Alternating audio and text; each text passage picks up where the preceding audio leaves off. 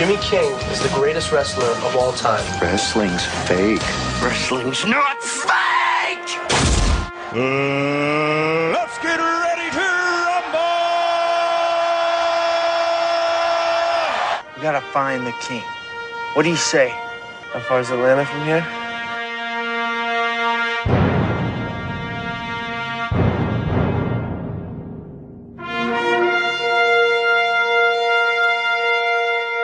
To Film Strip. I'm Jay, And I'm Brian. and we're here to talk about Ready to Rumble, starring David Arquette, Scott Caan, Rose McGowan, Oliver Platt, Joe Pantoliano, and a bunch of the late 90s, early 2000s era WCW wrestlers. Directed by Brian Robbins, known best probably for Varsity Blues. Released in April of 2000 on a budget of $24 million. It grossed 32.4 million in its theatrical run. So, Brian, why are we talking about Ready to Rumble? Let's think about this, Jay. $24 million. It's a lot of dough, man. WCW, the company that this was produced and built by, w- lost $80 million in 2000 when this movie came out. How much of that was this? I don't know. How did they lose 80? Well, we'll get into that, I guess, but God. Oh, yes. ugh, you, th- you thought some NBA teams were poorly run. Yes. to answer your question, Jay, we are doing Ready to Rumble as a part of kind of a tradition here on Film Strip for the WrestleMania lead up here. WrestleMania is just a few days away from our release here, and we are geared up. Last year we did No Holds Barred, which I gotta say is one of our best podcasts ever. If you have not listened to it, you don't have to know the movie or anything to listen to this podcast. It's, it's just fun. But, uh, this year we decided we, we were looking at all these different movies that were wrestling related. You, you got Roddy Piper with They Live, but nobody really wants to sit through that. That's just terrible. Uh, you've got all the Hulk Hogan movies out there that you could pick from. All the newer stuff, right? You got Triple H was in a movie recently. You've got the two or three John Cena movies that just came out, all the Stone Cold Steve Austin movies. But we thought we'd harken back to the days of old here and give you the one movie that was really WCW related here. And that is the Ready to Rumble movie. And it caused such a firestorm, Jay, when it came out because of what happened afterwards. Indeed. And I, I guess for the uninitiated, Brian, you got to give us a basic outline of WCW during that era. Now, I, I want to throw in here with this. I, growing up in the South, WCW was my wrestling promotion. But when it was NWA and then it had changed to WCW, I watched that stuff on TBS all the time. I mean, it was on every Saturday. I would watch it, and I got so into that stuff. And when this movie came out, I was in college, and I had a group of buddies of mine, one of which reminds me so much of Scott Caan. So funny. But we would get together on Monday nights and watch. You know, Monday Nitro, and then we would do like a devotional afterward, which is kind of messed up now that I think about it. But, but we would all sit around, you know, this one guy's house, Alan, and, and me, Greg, and Brian, and Brad, and Chris, all these guys would we would sit and watch this show religiously. So I know it because we all grew up with it. But now for a lot of people, WCW was different, and for you, it was a little different too. So what was WCW during that time? Well, during this time, this is at, you know, at the height, or actually at the end, really, of the Monday Night Wars. This is, uh, 2000, uh, around, let's see, this would have been about June, uh, of 2000-ish. No, actually probably April or May of 2000-ish. And what had happened, it was a big deal in WCW at the time, because what had happened was, um, they had turned the reins over to the WWF at the time, WWE now. Their head writer, Vince Russo, had taken over the reins in 1999, at the end of 1999, and he was given about three months and they had booted him out for reasons not known other than wrestling is a backstabbing business and someone convinced someone else higher than him that this guy wasn't ready. And so they booted him out, replaced him with the old guy who was there before during the height of the NWO era. He bombed completely. So they replaced him again with the guy they were they replaced the first time, Vince Russo, and so it was a mix-up era. WCW hadn't won a Monday Night War in probably close to six months at the time. They were way behind in the ratings to WWE, WWF, who were going through their Attitude Era at the time, and you know they were trying to do anything they could to get brand recognition back to them and bring everyone back to the fold. So this was kind of brought in by Eric Bischoff as something to kind of, you know, give the wrestlers some more mainstream publicity, I guess you could say, and then get a guy, David Arquette, who at the time was actually a pretty popular actor based on the Scream movies that had come out. Um, so he had some name recognition there, and also because he was dating Courteney Cox. Uh, I don't know if they were married yet at this time. I, I don't, don't I don't think they were married at that I don't point. think so either, but Courteney Cox obviously was huge at the time with Friends, and so he was well into the news. They brought him in. He was a comedic actor, as we all know, and they made this movie, and uh, they p- plugged everything into this. So when the movie actually did come out, it would have been May of uh, 2000-ish when the they did a wrestling event that mimicked the main event of the movie with the main event of that event. And David Arquette was brought in act- as an actual wrestler, ladies and gentlemen, to the WCW program. And WCW basically was dead because of it. Uh, they basically put the world championship on David Arquette for, I believe it was two, maybe three weeks right before the pay-per-view. He was in the pay-per-view main event, by the way. I don't know if you remember that, Jay, but the triple cage was Jeff Jarrett versus Diamond Dallas Page versus David Arquette. How can I forget it? Ah, yes. And, um, you know, that was really the end of WCW. After they put the title on David Arquette, n- nobody watched them after that. They just gave up. Because was again, why would you? How ridiculous is It that? was very ridiculous. Well, so and- that was the era. you know, and we we look at this movie. They put it together. I said in the outset, they got the director from Varsity Blues, which for those that may not remember it, that was the MTV kind of sexed up rock and roll version of what ultimately became Friday Night Lights, which was a really good, popular movie and, and a great series. You know, that won't go any more than that. They got that guy to direct it, and they got the guy that wrote like the Mighty Ducks movies and Little Nicky, and you know, a comedic writer, a guy that had, had been an actor but had also been a writer, had had some hits. So they didn't exactly. I mean, this wasn't Hogan and McMahon on a cocaine binge, like No Holds Barred. There were actual movie people involved in this. And look, I'll tell you right now, Oliver Platt. I mean, he's I've never picture him as a wrestler, but he's a pretty good actor. I've seen him in a lot of stuff I like him in. He usually plays some kind of Lothario, you know, side character. But I like him. I I like Scott Caan. He wasn't anything at this time. He's James Caan's son. Now he's on the new Hawaii Five O, and he's been in all the Ocean's movies and, and a lot of other stuff. He was in a really good movie called Boiler Room, but he hadn't really done a lot at this point. So he was young. But they brought in people that were fresh faces. They put some spit and polish on this thing, man. So why didn't it work? You spend the $24 million and you get a pretty good, well produced film out of it. It's just crappy writing. I mean, that's well- what it really boils down to is number one, I, I agree. Oliver Platt, good actor, but honestly, do you really, you look at this guy and, and you put him up against these actual wrestlers of WWE at the time, he looks like a joke. Yeah. Oh no. That I mean it, it. And we'll have to get into that. But yeah, that was one of the some of the big mistakes they've made in this. Well, Jay, why don't you walk us through a, a, a little bit of a plot summary here before we get into kind of the meat of things here? Buddies and sewage workers Gordy, David Arquette, and Sean Scott Caan are super fans of WCW champion wrestler Jimmy the King, played by Oliver Platt. And while attending a Monday Night Nitro to watch King defend his title, they witness him lose to Diamond Dallas Page, one of the stars of the era. And what they don't know is that WCW promoter Titus Sinclair, played by Pantoliano, has set up their favorite wrestler to go down that night. It was the whole backstory, and they blame him for it immediately, but they don't really know that that's what's happened. On the way back from the match, they survive a crash where their sewage truck turns over, and they decide it is their destiny to restore King to the top of the WCW. They go on a quest, and along the way, they meet King's estranged wife, his parents, and they learn he isn't exactly as popular outside of the ring as he is in it.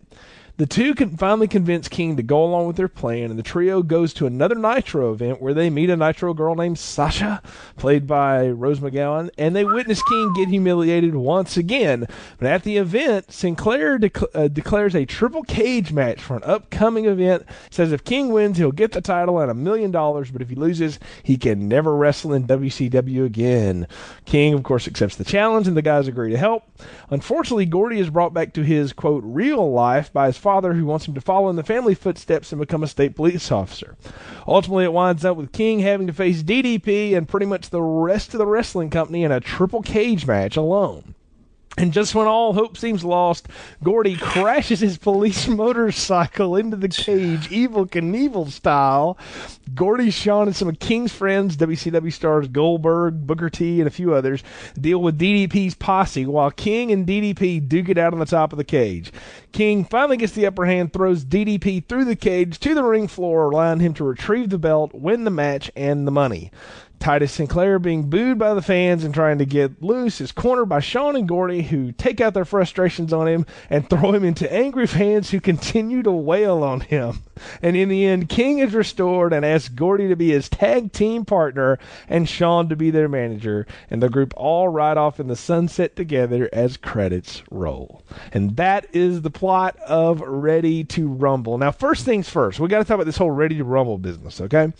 That is the infamous phase, not infamous, the very famous, well known phrase of Michael Buffer, a, a well known ring announcer aficionado, if you will. He trademarked that actually, so we're probably going to have to pay him a few bucks just for saying it as many times as we have. But it is something generally associated with boxing for the most part. How did that get into wrestling, and why would you name a wrestling movie after such a popular boxing phrase? Well, you can thank Eric Bischoff for that, who, when was given a blank check from Ted Turner to make WCW into the number one wrestling promotion in the world over the WWF, that's one of the things he did was bring in Michael Buffer to give it a big time feel to introduce the main event of every Monday Nitro as well as every pay per view. That's what they did, folks. They paid this guy to come and I'll tell you what, that guy sucks. You don't like Michael Buffer? I can't stand Michael Buffer. oh, is it just I want because to of punch what him he, in the face every time he's on TV. Is it He- just because of what he adds to the wrestling thing, or, or? No, it's because his phrase is retardedly stupid, and he is the most arrogant prick in the world. Well, he, uh, well, I mean, he's arrogant enough to have copyrighted his own words, so or trademarked his own words. So uh, I guess that's that says something for him. But Uh, I don't- you know, I can take or hated him. I would literally every pay per view and Nitro, the the mute volume was on during all introductions that he was a part of. so I did not Well, want to hear it. you know, I can take or leave him. On honestly, I just thought it was interesting that they went with such a. I don't know, such a, a boxing catchphrase, but you know, hey, it's better than the title that's in Japan, Headlock Go Go American Wrestling. Oh wow, yeah, so uh, that's I, uh, fantastic. you, you gotta love our uh, Asian friends there. But uh, I guess we should how get to into translate. This. yeah, I guess we should get into this thing. And it, it opens with this montage of like classic wrestlers, Brian. You know, Mm-hmm. guys in the heat of grappling, bloody and cut up. Back in the days when like Brings back some good just- memories. Oh man, yeah. I mean, when, when wrestling was good, and honestly, some of that stuff is uh, like my childhood being relived in front of me. Some of it's a lot older than me, but I remember seeing those old classic matches like that with guys like Bam Bam Bigelow and you know Terry Blanchard and some of those guys that are Oh pictured in yeah, that Bam opening. Bam versus LT. Mm. Oh man, these are some great matches. These guys would just pound on each other and make such a good thing.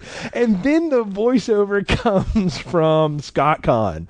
Jimmy the King is the greatest wrestler of all time. and I just have a question for you. Who is he supposed to be? Who is Ah. he supposed to be a mockery of? That's it. That's the big question. To me, they are completely and positively making fun of Jerry Lawler. Yeah, it, it's so Because- thin. Jerry Lawler, let's face it, you look at him and you think anyone in their right mind could beat the tra- crap out of him. But because Jerry Lawler owned the Memphis wrestling promotion, half with Jer- uh, Jerry Jarrett, he was able to push himself to be this big, awesome guy.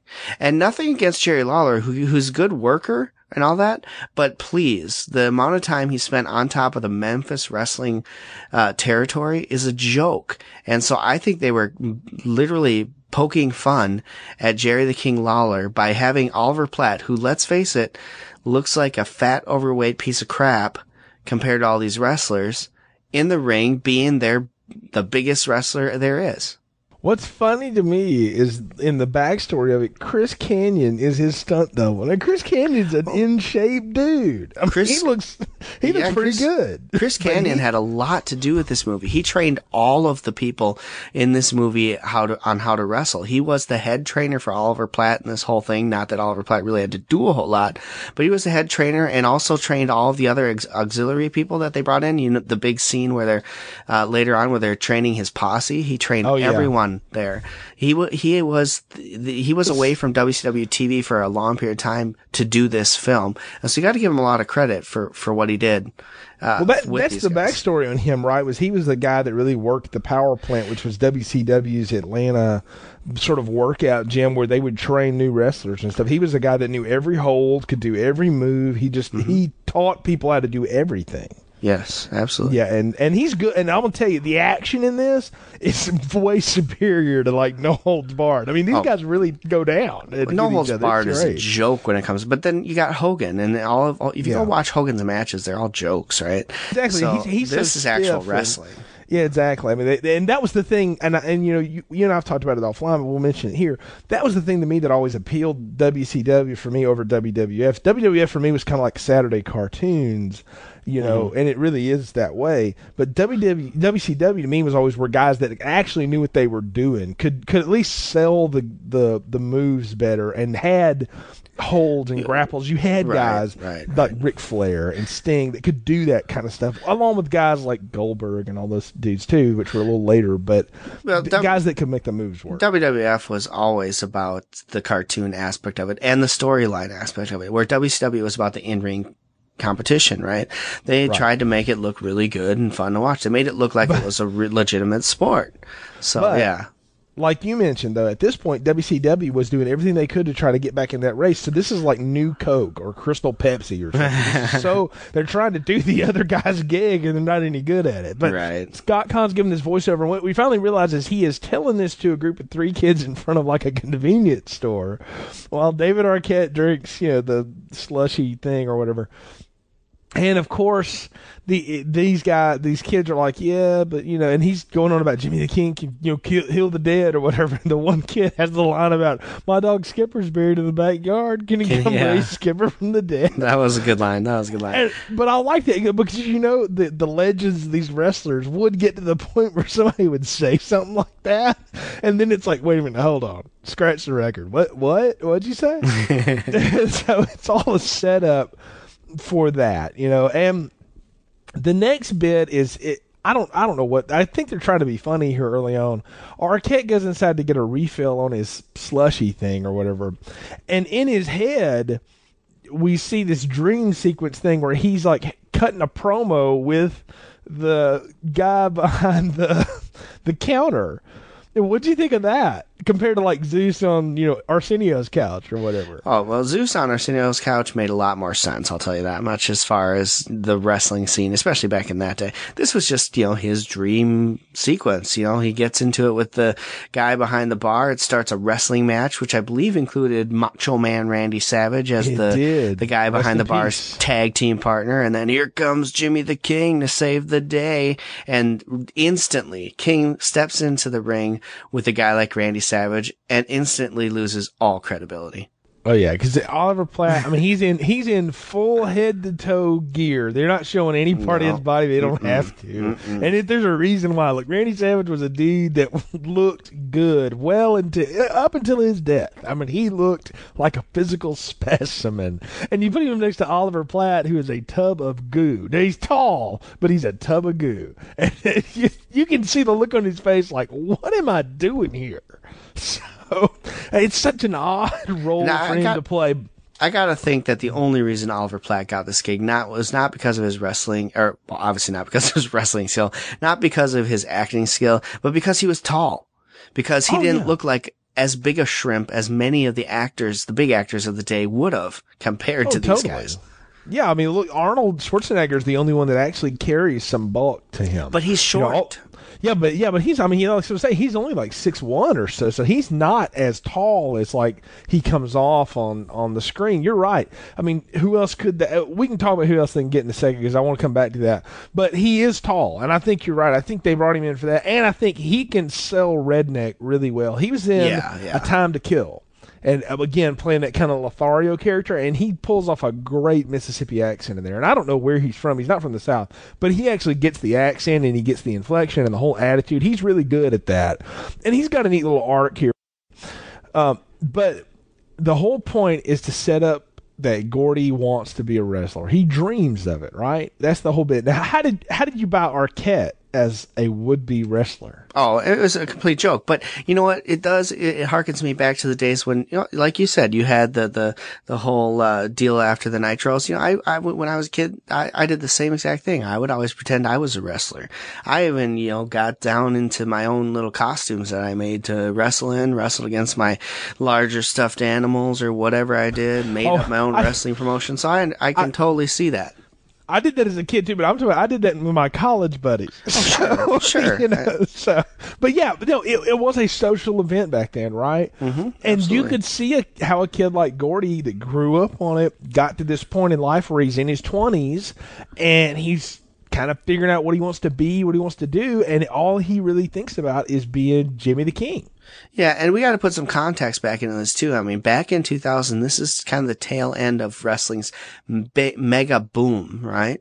It, it it had a huge, huge popularity. We're talking about uh, ratings of of 6.2 uh, for WCW and a 5.5 for WWE at the time. I mean, that's a lot of people watching wrestling, and that's what they did. You know, Nitro had a thing called Nitro parties where they would send cameras and uh, Mean Gene Okerlund to these places, houses where there'd be tons of kids, you know, college kids getting together, having beers, watching Monday Nitro, and partying with the Nitro girls and Gene Okerlund. So that is something that did happen. So it's not out of the realm of possibility that this 22, 23 year old kid really actually would be dreaming of this. No, you're right, and one wonders, you know, how how much better this film might have performed had it been released in like '96 or '97. You know, when it was Yeah. really at its height, when it was really cooking. You'd um, have to, yeah, you'd have to probably look at about 98. Yeah, But yeah, it's yeah, I mean, that was in the middle of it. You know, that was the best of the Monday Night Wars, and I mean, you had two Right. promotions putting out their best stuff at the same time. But where you know here and there, we're we're in this movie, and that's all we know. What we know ahead of time is who these guys are.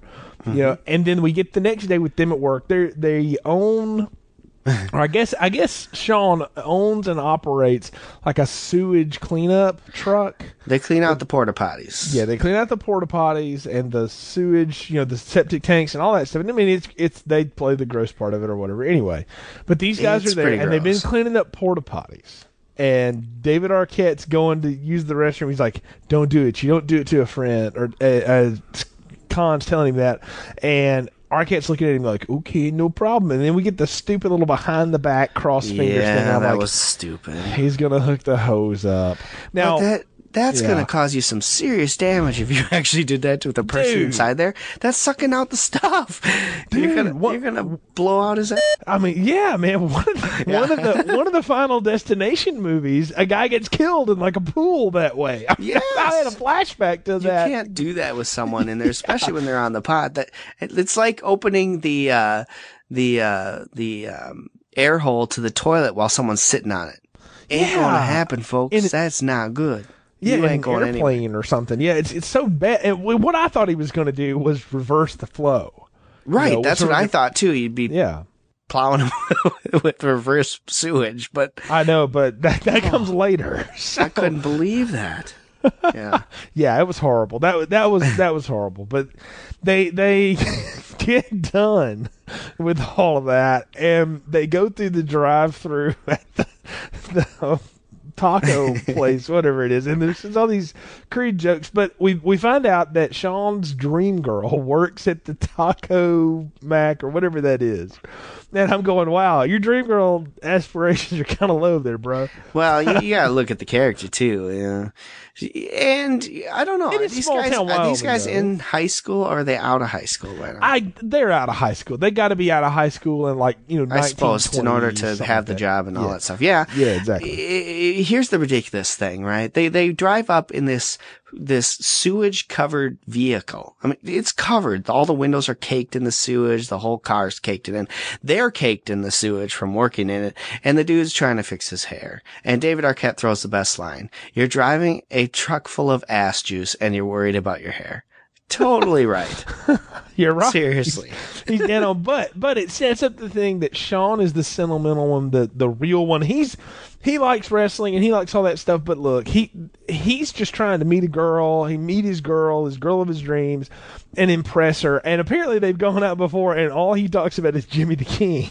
So she's like, "I'm not going out with you anymore." And he said, "No, we'll talk about you." But there's the other girl at the drive-through who's into wrestling and is you know, kind of immature like they are, and immediately I'm going, he's going to wind up with that girl. Like Well, you of know course, it of from the course. get go. Of course. And you gotta think, this is your typical, I, I, you know, hate to admit it, but, um, I knew quite a few people who are really, really, really into the wrestling thing. And I admit that I was really into it, but never to the point where it, like, took over my whole life. I knew people who 24 7, if they weren't in class, they were watching a wrestling tape type people, right? That's what they did. These are the, this is your typical thing. They really want to have a girlfriend, but the instant they're out with one, that's all they're going to talk about is wrestling because it's all they know and do. Yeah, exactly. That's all they've got. They, everything they do is filtered through that lens. Yeah. So naturally, they wind up with somebody who also filters that way. Absolutely. But, but and so it, it's kind of telegraphed and obvious. But they're sitting there and the dripping sewage while they're eating lunch. that's just disgusting. really gross. But, um, and I gotta start calling by their character names.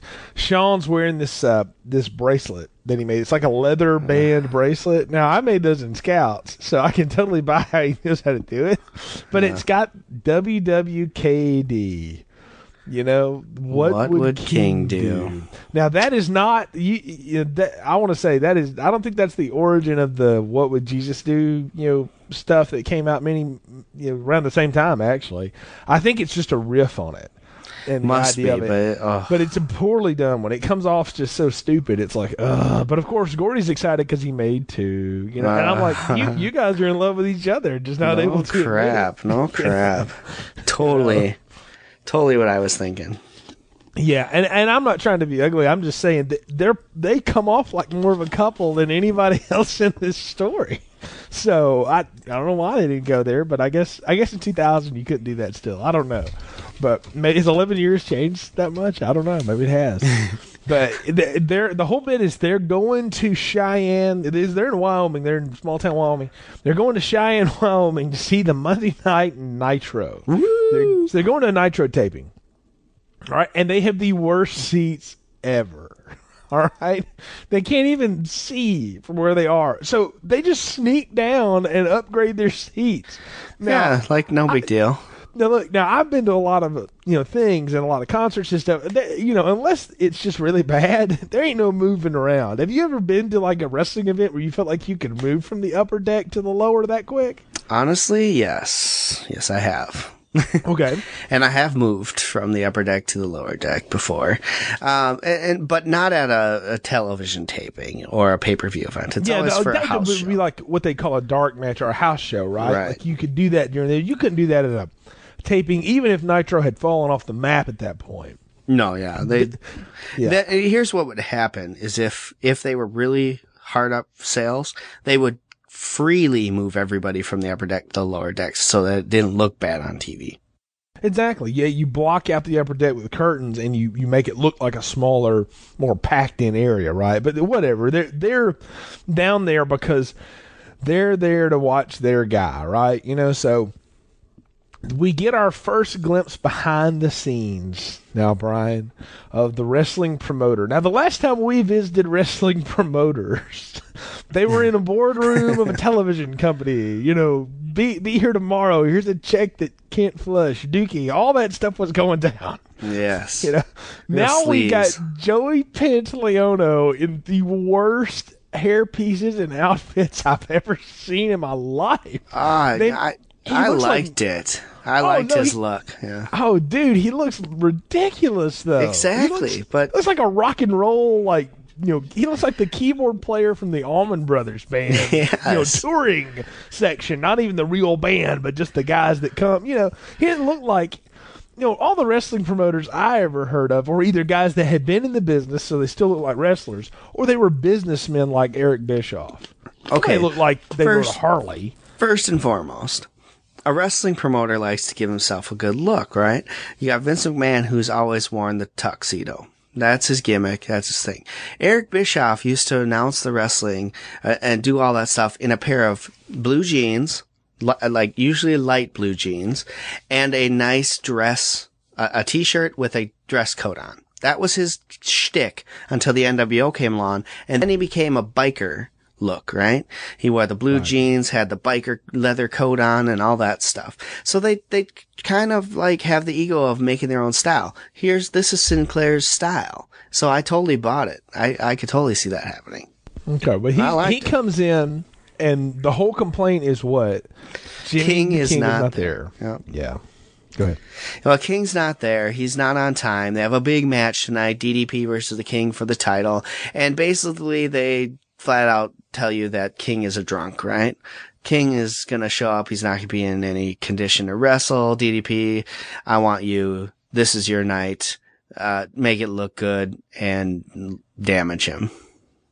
Right? It's exactly like he, you know, he says in front of Goldberg and the other wrestlers, "Well, he's going to do his move, and you're going to be done." Then he pulls him aside and he says, "No, this is it. I'm going to take care of you. You know, you, when I give you the signal, you just you just go off on the old boy, and and we'll take care of it."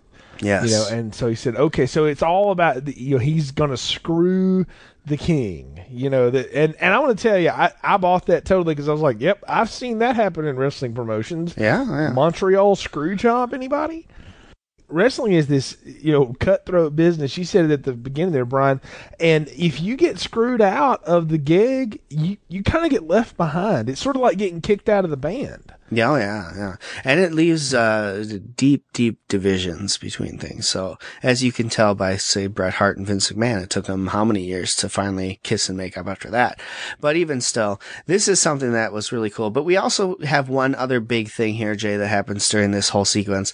We get to finally meet Sasha, the Nitro girl that everyone goes gaga over. Now here's how ridiculous this is. They bring in all the real Nitro girls are there, except for maybe Kimberly Page. I don't think I saw her at all t- in there, but all the other Nitro girls who are actually on the TV show, did their little dancing thing are all there.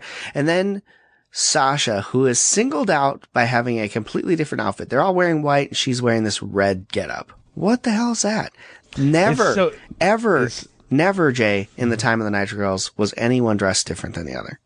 It's uh, so, it, but it's a it's plot point, so you notice her over these you know girls you've seen on TV. As now let's stick Rose McGowan out there, who is not bad to look at. Rose McGowan's very pretty, and and they dress her you know pretty pretty skanky in this movie. Hell yeah. So you, she's there to be oogled and looked at. And they stick her right out front, but I noticed that too. I was like, that that didn't look like a Nitro Girls routine. That looked more like uh, the Pussycat Dolls. There you go. something. Exactly. And- I mean, and the Nitro Girls could do some stuff, but or they back were more then, like the a- Spice Girls.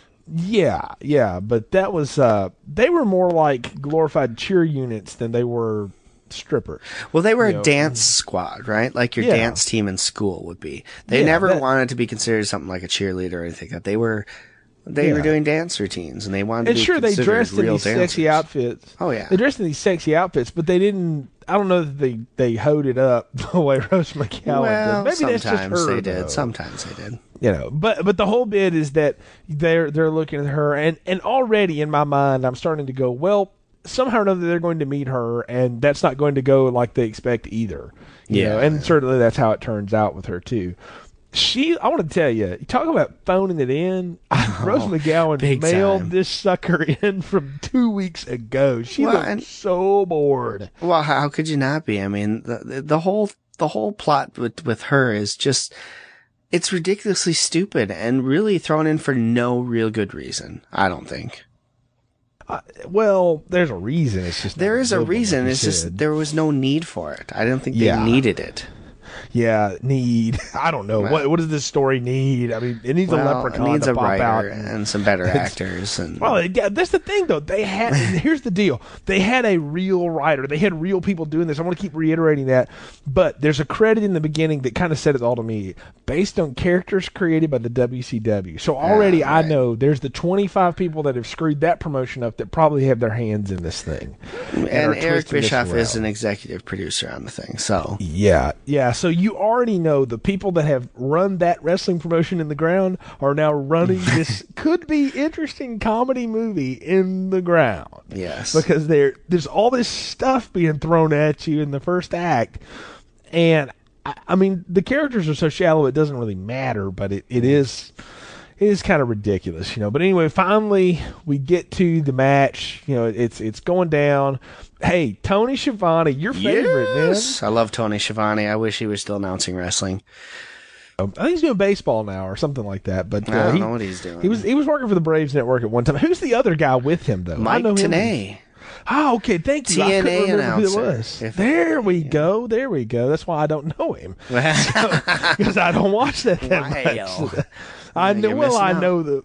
Yeah, I know the I know the voice, but I just didn't I didn't recognize him. But you know what though, I, I'm I'm again I'm having flashbacks to No Holds Barred. What we said, who were the Oh, best? yeah, yeah. Gorilla and Jesse with nobody that good, and these guys are trying, but No, but again, they gave him such really crappy lines to run in this. It was, and Yeah. honestly, you're trying to put over Oliver Platt in the ring. Come on. this is true. This is it, it was so true. so cheesy. And here's the killer part about this, man. The match itself, the the way they filmed this thing, all they had to do was say, "Okay, go out there and do your thing as a wrestler and and we'll film it like a wrestling match." No, they made it Hollywood and it looked so bad. Oh, it does. It looks so ridiculous, and the way they cut it together, it you can tell the insert shots of like here's Oliver Platt's face, sweaty, Yeah. and then here's like somebody really doing a move with DDP, Right. Who who looks great, and look, you know, Diamond Dallas Page was no spring chicken. He was an old guy. Well, he was in his know- mid to late 40s at the time. Yeah, but he looked phenomenal because he was again he was tall. Look, he's like six five. Oliver Platt six three. You know, they at least look like they belong standing next to each other, even though in the ring they're not. You know, they're not even close. Yeah. But but the spots are so terrible in this. I mean, it, it is so.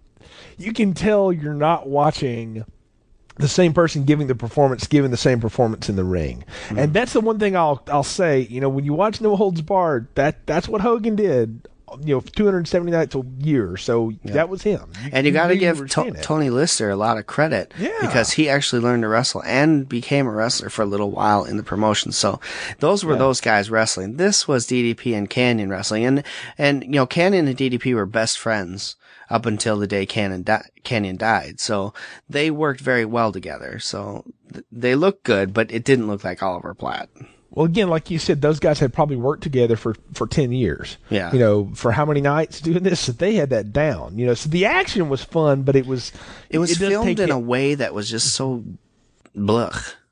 Well, it, it it it did just kind of end, and then and then what happens is, you know, DDP sort of outside the ring, and he looks over at uh, Titus, and Titus gives him the, you know, wink or whatever the heck that was. Yep. And Dallas Page just goes off on Oliver Platt, and he just starts punching him in the face, like hitting him for real. In other words, and what's funny about this, and what I did like about it, is these two guys are talking each other through the match. Now, a lot of people don't know that stuff, Brian. Yeah. But and having worked as a ring announcer before, I learned this years ago. These guys will talk to each other during the match. You just don't ever see it or hear it, but they're going, "Okay, give me one of these. Okay, do this." Yep. And to the look on Platt's face, he sells it when he gets punched the first time for real. Like, "Hey, man, what's the deal. Yeah, no, it's great because it gives you a good inside look. Now they used to talk in what's called Carney language, and basically it's basically saying like "Giziv me hezedlock." You know, they put the Z's in the middle of their words, and that's how they would communicate to each other. But they do it in a way that made it look like they were yelling at each other or whatever else, so that the fans didn't catch on, or they do it mumbled under their breath. But that's how they do it. The heel would call the match, so DDP should be the one calling this match, and and in the movie he really is the one calling out the match. Every once in a while, Platt will get in a, a say to do something, but DDP's calling the match, and that's how it, it went. It was a cool little insight that really they didn't talk about back then, even at this time. So they really gave you a good glimpse of how it worked in this movie, which is kind of an interesting key. And see, and that to me brings up my first major problem that I'm actually going to ding this movie for is now it has decided it's going to let me in behind the scenes. This and the whole Well- bit about the promoter, even the promoter screwing the guy. That that still seems like a story. This whole you know Yeah. fanciful guys and the story. Now I'm getting a look at how these guys actually do this stuff, and I'll tell you it wasn't like that just shattered my life because at that point I figured out, look, this is choreographed stunt work with with good drama. I know what this stuff is. Mm-hmm, okay, mm-hmm. you know, it, fake is a word a lot of people like throw around, but th- these guys work, and, and they, this is what they do. You know, I'm cool with knowing how they do that now. They didn't ruin it for me, but it. It put it in a different light. I'm like, okay, wait a minute. then, so is the rest of this movie going to be that, or what? Because I think that that creates an imbalance in it. You got to remember too that a lot of this art had already come out, and it, people started to know about this really because of Mick Foley's book in 1999, "Have a Nice Day," blew the lid off of the industry. People knew this was all made up and how it worked and, and things like that because of, of many different reasons. The steroid trial with Vince McMahon kind of brought a lot of it out to light, where he actually had to admit that it was fake. The whole tax thing trying to get out of paying the sports tax and uh, I believe it was it was in Connecticut or New Jersey or somewhere on the East Coast. Yeah. He basically said we're not sport, we're sports entertainment, blew that lid off things. You got Bret Hart situation where Vince basically screwed him out of the championship. That really blew the lid off of things too. So people knew what was going on. This was just a little bit further glimpse into things that, you know, if you did read Mick Foley's book, you already knew this was going on. But if you didn't, now you did know this is how it was going on. Today, And you know I'll- everything about it, but yeah. Yeah. Well, see, and I wonder how that got worked in the story. I don't know that the you know the guy that wrote the Mighty Ducks would know that unless unless he Well, did a no, lot no, of no, interviews abso- and they told him. No, I have a yeah. feeling that's something that the WCW guys like. That know, was totally brought in there by the WCW Yeah. guys, Eric Bischoff, all that. You know, they they were helping in this whole thing the whole way around. So yeah, but I like that they did this. You know, you have to do this because it shows that King's in there with DDP, and they're trusting each other to come up with this match. And then DDP blows the curtain off it and, and changes everything and he's taken by surprise. If it just happened that they were fighting each other and they, you, they didn't show the communication between the two and then Oliver Platt starts getting mad about it, it doesn't make sense. So the, the, it makes sense for him to say, show DDP saying, all right, give me a clothesline. All right. You know, come off the ropes and kick me. You know, that makes sense because then all of a sudden, boom, DDP turns on him and says, sorry, brother, not your night and starts beating the crap out of him.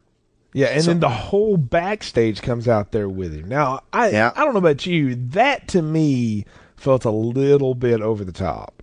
Like I think that felt like the WCW said we need to run our cavalcade of guys through this thing three or four times.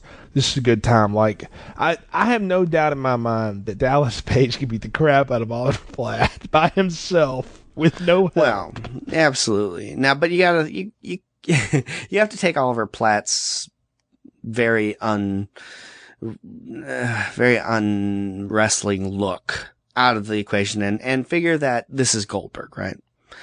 This is, I mean, if I were Goldberg watching this movie, I would have been like, hmm, maybe I should take a cue from this and stop being such an ego freaking maniac because this could be me any day.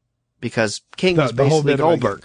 King was basically Goldberg, right? Goldberg was basically thrown in there and they made him who he was and then he became a big shot in his own head. But anyway, that's another whole, whole nother story.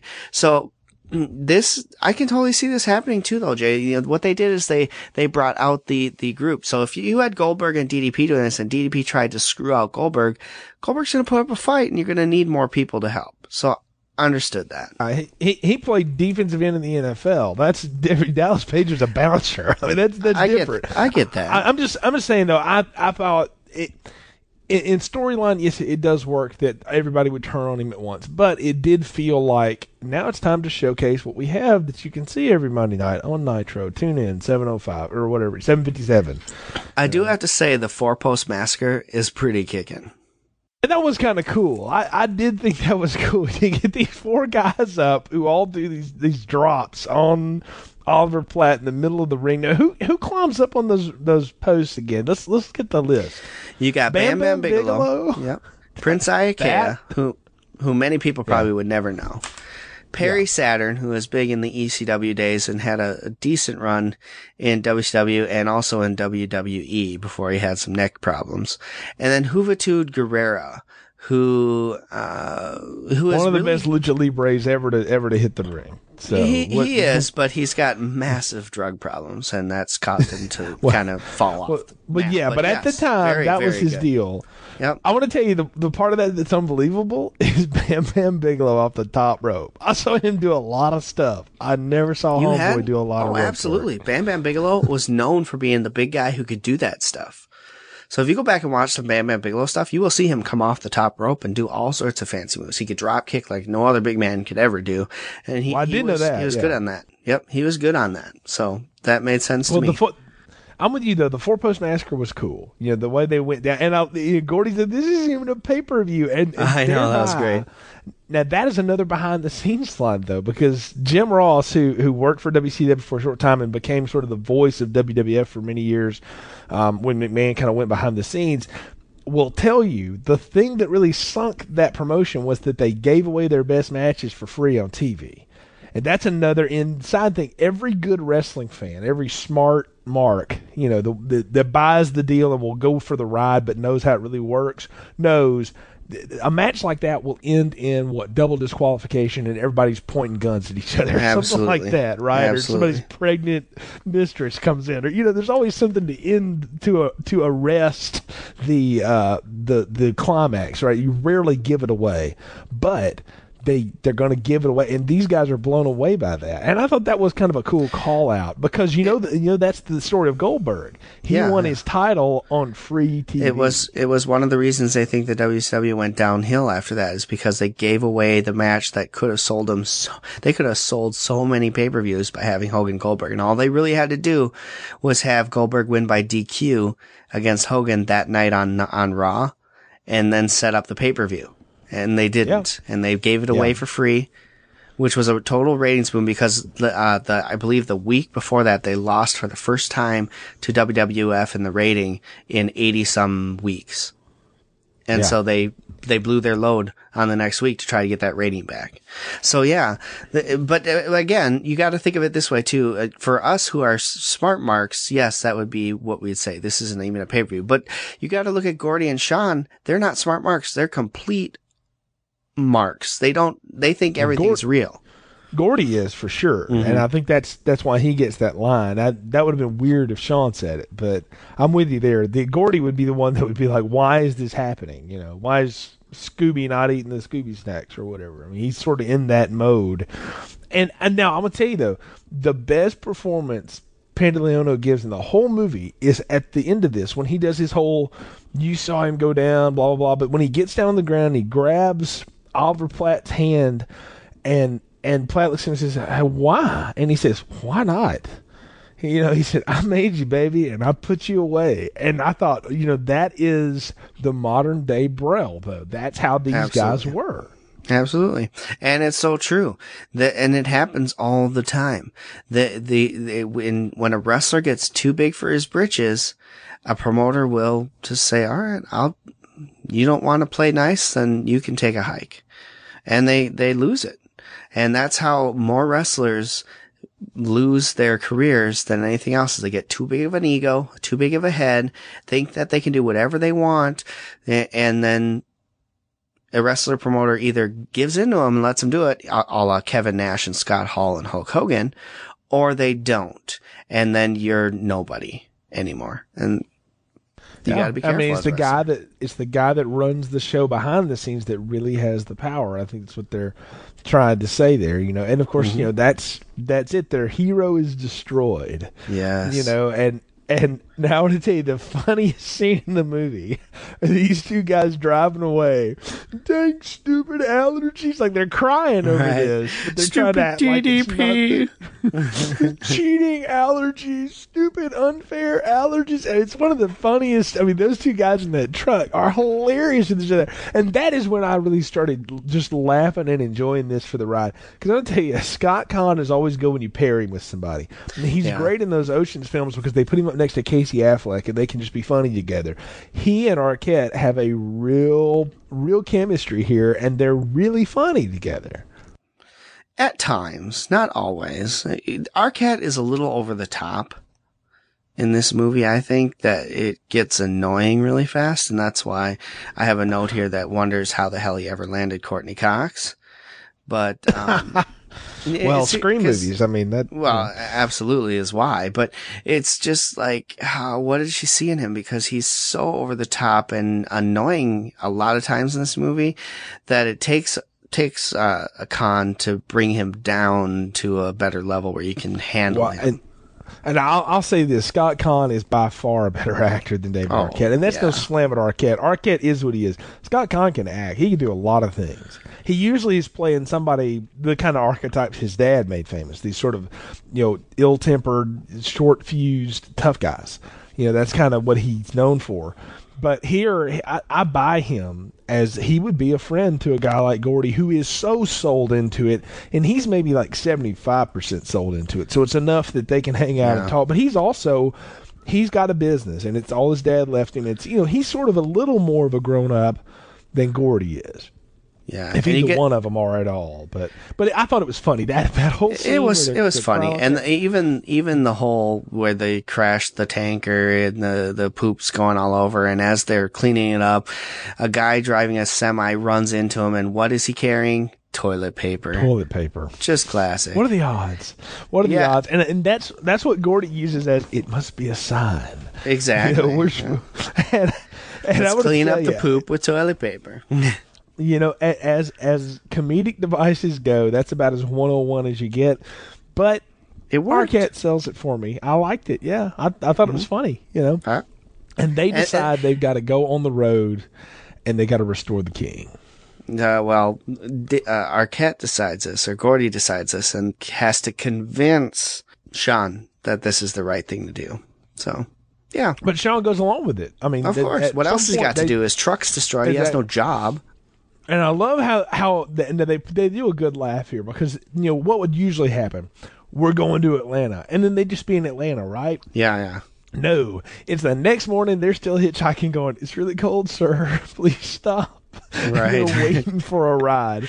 Now my question is, how did they get all the poop cleaned off of them? too? Well, exactly. They They were. They looked. clean. They, well, they they obviously didn't have it all cleaned off, but they looked much better than when they had it all over their bodies, which is pretty gross. Maybe the maybe the fireman hosed them down. Maybe so. Maybe, maybe there's a cutscene somewhere. didn't- I don't yeah, know. I, we di- I didn't didn't bother it. to delve into my DVD that that deep. But, uh, you know, but okay. The next morning, they're- they're picked up in a van by a bunch of nuns. All right. These nuns are awesome. These nuns are so awesome because, of course, they're doing the nun thing. They're playing the nun songs, "Kumbaya," "Michael Row Your Boat Ashore." And, and Arquette whips out the whole bit. Well, no, first off, what are the odds of nuns from Wyoming going to Daytona, Florida? Yeah, I don't know. Maybe there was a big conference of all the Catholic people in Florida. I don't get that either. That was interesting. But then when you got Sean who whips out the guitar and starts playing Yeah. Van Halen, Running with the Devil, and the lead nun there knows all the words. Yeah, like they, they act like they don't know it, but then they do, and they all whip out lighters, and it's ah. it's really odd. It's You know, but it's funny. hilarious. It's it's funny. It, it's and again, it's one of those funny little touches that make if you got to get them from A to B, you make the getting there funny. Yep. And, and even better when they get out of the truck and Sean asks Gordy, how many times did you fart in there? And he says, I didn't fart. Well, I didn't fart either. And they're like, the farting nuns. I thought that was kind of funny. That that is kind of funny. It's it's a little lowbrow, but it is funny. It's, and it's cute the way they play it. They're like, dude, that was so not me. How cute is that? I love how he says he's like, look, man, I know we got all this religion now, but I just gotta ask you. Yes. and they go with it. So they go inside the truck stop or wherever they are there. Yes. And who else is playing the, the video Shermanator. but The Shermanator, the guy who plays the, that character in American Pie, the ginger, the ginger of that generation. He was in a Can't Hardly Wait. This guy's been in all kind of stuff, doing the same role, Uh-huh. right? But he's just, you know, he's as sold out a fan as Gordy is, right? Yeah. And and I'm watching them play the game, you know, the old wrestling video games. Remember Oh, the, the stand-up video game, console yeah. wrestling video games? Oh, yes. those are horrible. Oh, I, I still have a couple that I'd played uh, WrestleMania on the Nintendo, and the Undertaker would spew fire from his fingers in the or lightning. Uh, it was just bad. like Mortal Mortal Kombat. Yes. You know the the, the wrestling game. yes, ugh. Oh, and we haven't even talked about Jimmy the King's catchphrase or whatever, but it's all over this video game. I will rule you, Yeah, which is horrible. It's- it's so bad. obvious. It's bad. it is bad. It is bad. Oh, that was bad. Uh, so they, they basically go to, they're trying to figure out what to do and they, and, and turns out the Shermanator, which I don't even know what the guy's name is in this movie, which doesn't really matter, but he just so happens to know how to use a computer, ladies and gentlemen, a computer.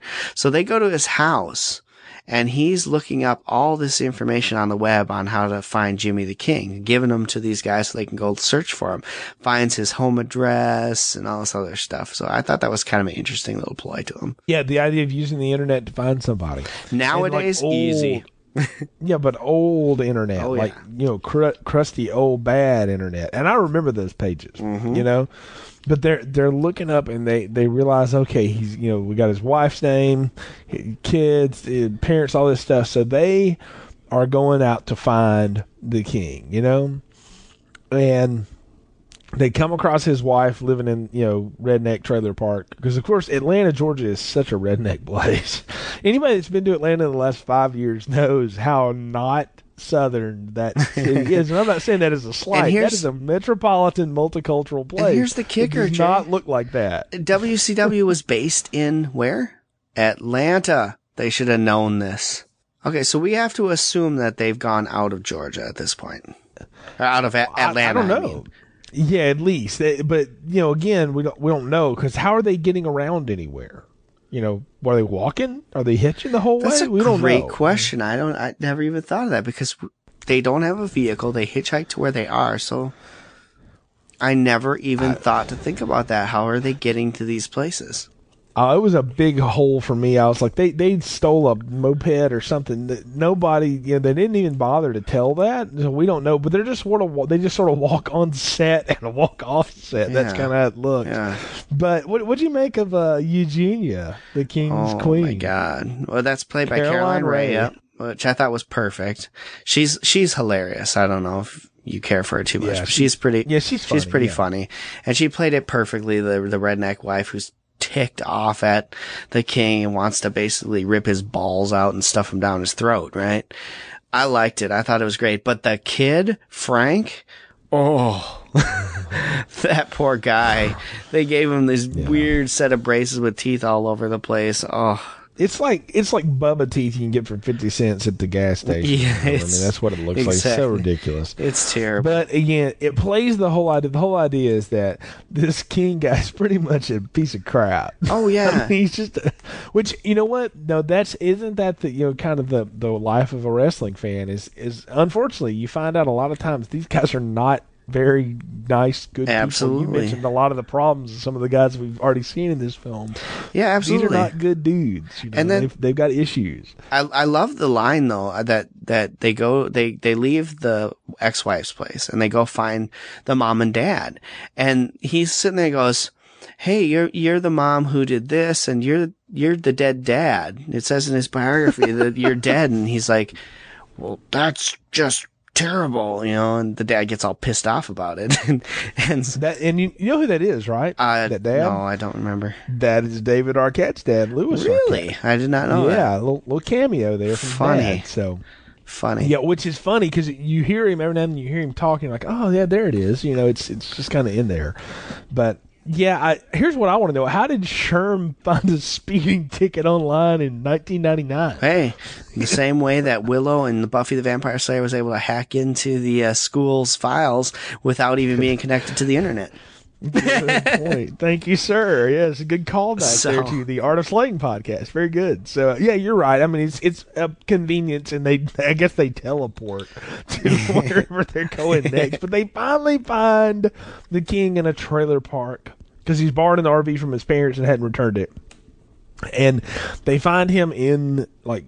I guess he's incognito, so he's dressed up as a woman. Uh, what's up with Is that what he was? Yeah, I see. I saw. I don't know what he was dressed up as. I mean, he looked like Michael Myers in the Guru, uh, the the Love Guru movie or whatever. It was just terrible. No, it's the king, and I think he was supposed to be dressed up as a woman, even though he's got this big beard and mustache. So anyone who buys Yeah, that, Oliver Platt with a with a beard and mustache is not easy to hide. I don't know that even know that he could look like a woman if he tried. You know, Yeah. He's such a big burly guy, but but he you know they finally convince him that they're his biggest fans. Blah blah blah, and then he pulls the douche card out on him. Yep, you need to pay me for five minutes to talk. Was it ten bucks a piece or something like that? Five bucks. Yeah, talk. something like that. Yeah. five minutes to talk. So they go in there and they're all eager to pay him, right? And they get to talking to him and he, they, they, they're like sitting there and they want him to say his catchphrases, but of course he no sells them the whole time. It's like, what Yeah. the hell is wrong with you people? And then he asks them to go get him some beer. Yeah. And they bring the beer back. Movie know, sponsored by and- Grain Belt Premium, Minnesota baby. Yes. Oh, I didn't know that. I didn't notice that. I thought that was like generic Miller High Life No, or something over Grain there. Belt But, uh, Premium. How about that? Didn't I wonder how they got that sponsorship? But, um, or if they paid for the clearance at all. I guess you could call your friends and find out. But uh, yeah, here's the funniest thing about that. They they want to you know he he's telling the story you know he's owned by the promoter or whatever how many times have you seen that and they're going we're going to restore you and he says ain't going to happen guys that guy owns the trademark on all of it you know and I started to think and I was like hmm when the Rock became Dwayne the Rock Johnson and now he's just Dwayne you know, I saw Fast Five and I was like, hmm, Dwayne Johnson. Hmm. You Yeah. know, these characters are owned by the wrestling promoter, And they are. not by the guys. and Yeah. that was really started back in the probably late 90s when WCW started paying uh, contracts out and they started merchandising these things and people would swap between the two companies. And when Kevin Nash and Scott Hall jumped ship to in 96 to WCW they sued WCW WWF sued WCW so that they couldn't use the trademark names or mannerisms of Razor Ramon and Diesel yeah, so they just had to be them themselves. Yep, they had to go by their own name, Um, and they couldn't do the things that they did, like uh, Hey yo, right. Well, that, eh, yeah. not the hey, Well, not the hey yo. done. It was more of the pump and fist thing that he always did uh, as Razor Ramon Yeah. and things like that. So yes, Yeah, yeah. So I mean, yeah, but those kind of things happen, and it makes you realize how much of a product these guys are. But the story takes a real ugly turn for about two minutes, which I thought was kind of brave for a, a movie that's really playing everything for laughs. He gets really ticked off at them and just starts throwing them out of the trailer and you know get yourself out of my way. You make me sick you idiots you know and stuff. And i thought hmm that's kind of a rough way to go you know for for this this movie. I mean it gets kind of dark there for about three seconds before they get him drunk and Yeah. then they you know he crowns them and that you know, that whole that bit. terrible, but too. yeah which is terrible. But then we'll get to that in a minute. But the that to me was an interesting twist. How did you read that? Um, I I looked at it as a a bitter old wrestler. I I think that there are plenty of cases that support that this would be how they would act. They don't want to. They want to be left alone, right? They don't want to be bugged, and they get really pissy. And you know, most of them are hyped up on something. Whereas this guy's on beer. There's a lot who are on drugs, and that. Not a surprise that uh, that they would have a wrestler act that way because I think that's how some you know, Jimmy Snuka killed his girlfriend in in a fight like that. So Oh, I mean, and you know how the other horrible stories that have come out in the last Plenty years. I them, mean, it's yeah. Let's not even relive. I mean, it, it is rough to think about that. But again, guys with problems who don't know how to handle them and, and they turn to the wrong substances, and they're it's not not surprising that they're bitter Right, or whatever. right. But they they do a real good job to quickly get us back to the laughs, you know, because they're they're in there and they're trying to convince him, you know, we're gonna let you get get a swing at uh, the guy that, that screwed you over or whatever. And of course, he knocks them both out, and he wakes them up in the morning by pouring like half an empty beer on their face, which is Right. nasty. Yeah. But he says we're going to, you know, I, I'm in, I'm in to go and, and whip, you know, Sinclair. And uh, you know, here's my thing: this maybe a week has passed. And they went from Cheyenne, Wyoming to New York, New York in a week. A week. Now, a week. No, no, not only that, Yeah. not only that, they went from Atlanta to Cheyenne to New York. Yeah, no, I'm not even talking about Gordy and and and Sean's travel. I'm talking about the wrestling company. Oh no, that that's no, they did they'll do that, sure. Well, yeah, I know, but I mean, I just thought, geez, that's a real change of venue. But I'm with you. How did these three these three guys have logged more miles than I'm doing a year? Yes. in- in and like with what? Teleportation? Yeah. Well, no, no, this time they're in the RV. the RV, like, yes. But they've yeah, been going even all in over 2000. the place. That that gas money, they had 30 bucks between the two of them, and they got to New York on that. But you know, whatever. Maybe it runs on sewage.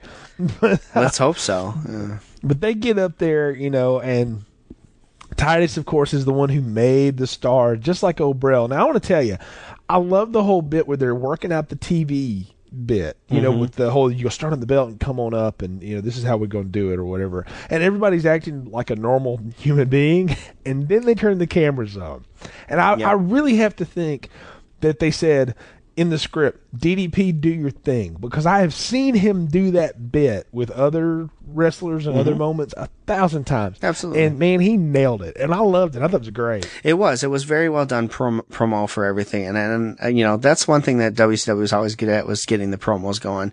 Um, you know, WWF used to be way back in the day when they did the, the behind the, the, with the WWE logo wallpaper behind you doing all the stuff. Oh yeah, where, then where they the Ultimate it. Warrior would talk about bringing Yes, down the heavens. you know, and those those were good times. Those were good times. But WCW gave you more of the you know reality feel to their backstage promos and things like that. And so I think they did a really good job with that too. And I, but but before they even did that, they announced the match for the night. Jay Sid Vicious versus Sting in a hardcore match was the main event. That is hilarious. Oh, that is so hilarious. But that's neither here nor there. Yeah, I know. Uh, I mean, uh, they keep again. That's another moment we got to shove guys that we have on every Monday night on the screen for a couple minutes here. We got got to remind people we have a real show. This isn't just a movie. We have a real show that we're trying to sell. We're trying to resurrect here, essentially. But I, I love how you know they're pretty much talking trash about the king, and the best part of it was beforehand. I'll tell you, Joe Pantoliano's whole little bit about the guy will rule you as soon as I finish some beer. Right. So, that was a funnier bit than even what Dallas Page was doing. But they're doing the regular promo and then hiding in one of the crappers, the porta potties. There's something about porta potties in this movie. is well, the they, you got to remember that that's how uh, that's how Sean and Gordy got him into the arena. They hit him Ah, in the porta potty, and because they're a porta potty company, they were able to get in and do that. Good point. So he comes storming out of there and starts just whipping people. And I want to tell you, I've seen so many ambushes go down like that that I thought, you know what, they sold that pretty well. That looked pretty good because I think that may be the only time Oliver Platt did any kind of stunt work, but you could Right. tell it was him, and it, it looked just like a brawl, and I loved it. I thought it was hilarious. I think they did a very good job with it. Uh, and I put in my notes, I, I really enjoyed that backstage brawl that they did. So that's cool. But uh, here's the, the part that really drove me nuts is that they had King cu- crown DDP backstage and then oh. cover him for the one, two, three. And my first thought is, when did the world title become the WWF hardcore title, which can be defended anytime and anywhere? Thank you very much. I was wondering the same thing. That didn't make any sense. But here we got to talk about this too. What is it with these double action moves in the movies we review when it comes to wrestling? Well, you- Hogan had okay, one. Now you gotta, got one. You've got to remember that Hulk Hogan, back in the day when he would wrestle for Japan, his finishing move was a double axe handle, a running double axe. this is handle. true. This, this So is that true. was a finishing move that he actually used, and they wanted But to. But Jerry Lawler didn't do this. Well, well, again, yes, that's true. But remember, he's coming off the top rope with his little double axe handle, so it's a little bit Yeah. different. I just thought it was funny, but it's a dumb move. But but it is kind of cool. But I'm with you. Why did he think that would work? But you know what? Without even trying, they have now created television gold, and I think Yeah. the promoter sees that and he he jumps on it. Because he, you know, Gordy and Shaw get him in all manner of wrestling holds, which is Yep, hilarious.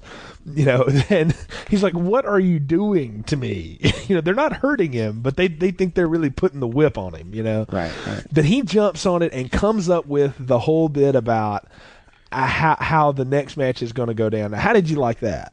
I thought it was good. You know, I I thought it was kind of weird that he would be offering the match, but he's live on TV, so you have to come think quickly, and it made sense. Okay, here's the way I can get rid of you for good. Number one, there'll be a match, a cage match, you and DDP for the title. You're not the champ now because that wasn't a sanctioned match, whatever. You and DDP for the title. If you win, you get your title back, which in wrestling is, you know, the only thing you want, and you'll get a million dollars, which is the only thing King wants is the money. So- So he's got him sold right there. And of course, Gordy answers for him. And the King's really like, no, I don't want to do that because he knows he's going to get his ass kicked by DDP in the ring again. It's not going to be a regular match. And with a cage around, that's going to hurt a lot more. Now let's talk about this cage business here, okay? The- When you when you think cage matches, you know WCW would do a cage match every once in a blue moon, but they were not the cage match people. They would much rather, you know, they do two rings side by side and they do other stuff, but cage matches were they always seem to be like this most over the top gimmick. And this one is because it's a triple cage match. You know, you got to go through levels of hell and all this stuff. That They didn't me- even announce it like that until the the actual n- night of the show. So he just said a cage match when he he leveled it off. Then at at showtime he said you're gonna have three levels of the cage. So they didn't even lay the groundwork for that until the actual pay per view match itself, which I thought was interesting. But you got to think back in 1980. or I mean, sorry, 1995, WCW did do a similar match to this, um, called the the Tower of Terror match between. Oh, I remember that one. Yep, it was Ric Flair and um, someone else versus Hogan and Savage or something like that. And so they've had this three tiered before. This was a l- totally different concept than that was, but yeah, Yeah, it was always it always was to me as a WCW fan. The cage got brought out usually around like some violent.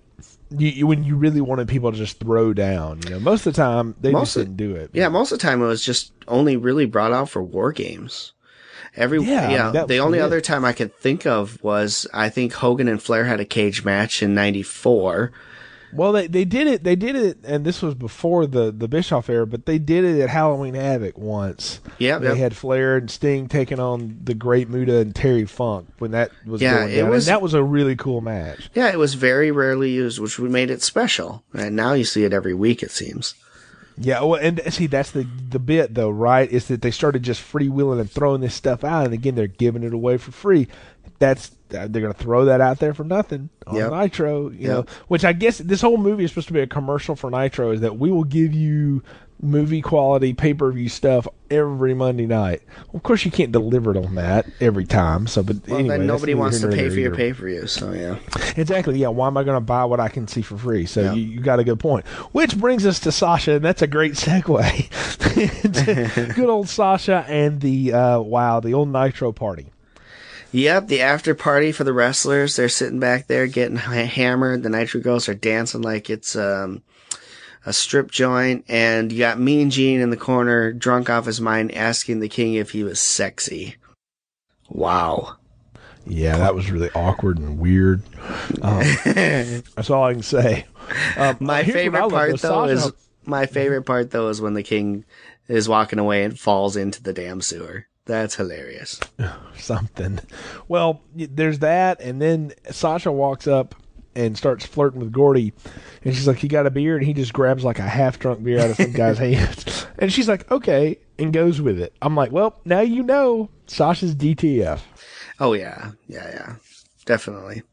big time." But anyway, the whole the whole point of that is they're trying to figure out we got to get somebody to help train the king, get him back in shape, and they get tipped off to Sal Bandini. Yeah. Well, Sal Bandini is like a character who is modeled after like a Stu Hart. If you're anywhere familiar with wrestling and the Hart family, Stu Hart trained pretty much any great Canadian wrestler who's ever stepped in the ring. And, uh, Sal Bandini is kind of a take on Stu Hart because Stu Hart could stretch and hurt the crap out of pretty much anyone he wanted to. Is a really tough man all the way up until, uh, you know, a couple years before he died when he was facing some, some serious health issues. But this was a feared man by people. They would go there and even in, uh, into his eighties, he would take and make wrestlers cry from stretching them so hard. Yeah. Uh, so he was a, a good guy. So this is what I took Sal Bandini to be. The old man who's training in wrestling, loves wrestling. It's his whole life. And I liked the whole character. I thought it was a cool character to bring in. Martin Landau, never too big to slum it in one of these. He does these kind of roles every now and then where he'll just show up as the the creepy old wise guy or whatever. I'll tell you, watching this, and I know it's a movie that came out after it, I was having rip torn dodgeball flashbacks where the old guy comes in and just whips everybody's butt, but it somehow makes you better. Sal Bandini's going to teach the king how to be tough again, you know, or whatever. So we're going with that. Whatever, it it works. But Gordy shows up at Sasha's after all of this, you know, to to tell her thanks and all that. And again, we've already established that Sasha's ready to go, right? You know, Yeah, So yeah, She's fairly, uh, willing. Easy is the word you're looking for. Yes, very much. but uh, which is kind of ridiculous. But This you know, this uh, bedroom scene is so telling of what a pathetic loser Gordy is because she says let's wrestle and he literally thinks they want to wrestle and she rips off her top and his response is what Jay foreign objects oh, dude, I don't remember. I don't foreign all. objects and then he punches her He's honest to God really We've seen how that ends, and it doesn't end well. Go back and listen to our Donkey Punch. show. oh. God That, uh, that you know, all I needed was a rip 'em though. In that, uh, yes one of those one of those Hogan hand signals in that scene, and, and the circle would have been complete yes at that point. So, uh, yeah, that that was a, really awkward, weird. You know what? I think every scene Rose McGowan's in in this movie is really awkward and weird. Maybe Yes. it's because she's kind of awkward and weird. I don't know. I don't know I just She don't think she you know what? you can ding Oliver Platt for not being in shape, you know, to do this or whatever, and there's no way he would have ever been. He's just tall and Canadian, so he works in this. But but Rose McGowan is totally miscast. They just could have got one of the real Nitro girls. Get Stacy Keibler or one of those. I mean, those girls could have pulled this off. Yeah, I agree. They could have gone so much of, uh, of a better route than this and used one of these other actual real wrestling girls. They didn't need to bring Rose in. She wasn't really going to bring any superstar value to the movie. I mean, let's be honest, she wasn't. But but her So- the whole purpose of her character is what she's going to turn on these guys. yeah, she's there to basically uh, spy on them and tell Sinclair where they are so they can be attacked. Yeah, and that's exactly what happens. They they get attacked, and Sal winds up in the hospital. Well, seriously course- though, and- this is the total Brell moment of this movie. Sinclair sends Oh. Sid Vicious and Saturn to take out Sal. Really? I just needed somebody on a motorcycle to come up and save them all. Oh, jeez. Mid rape.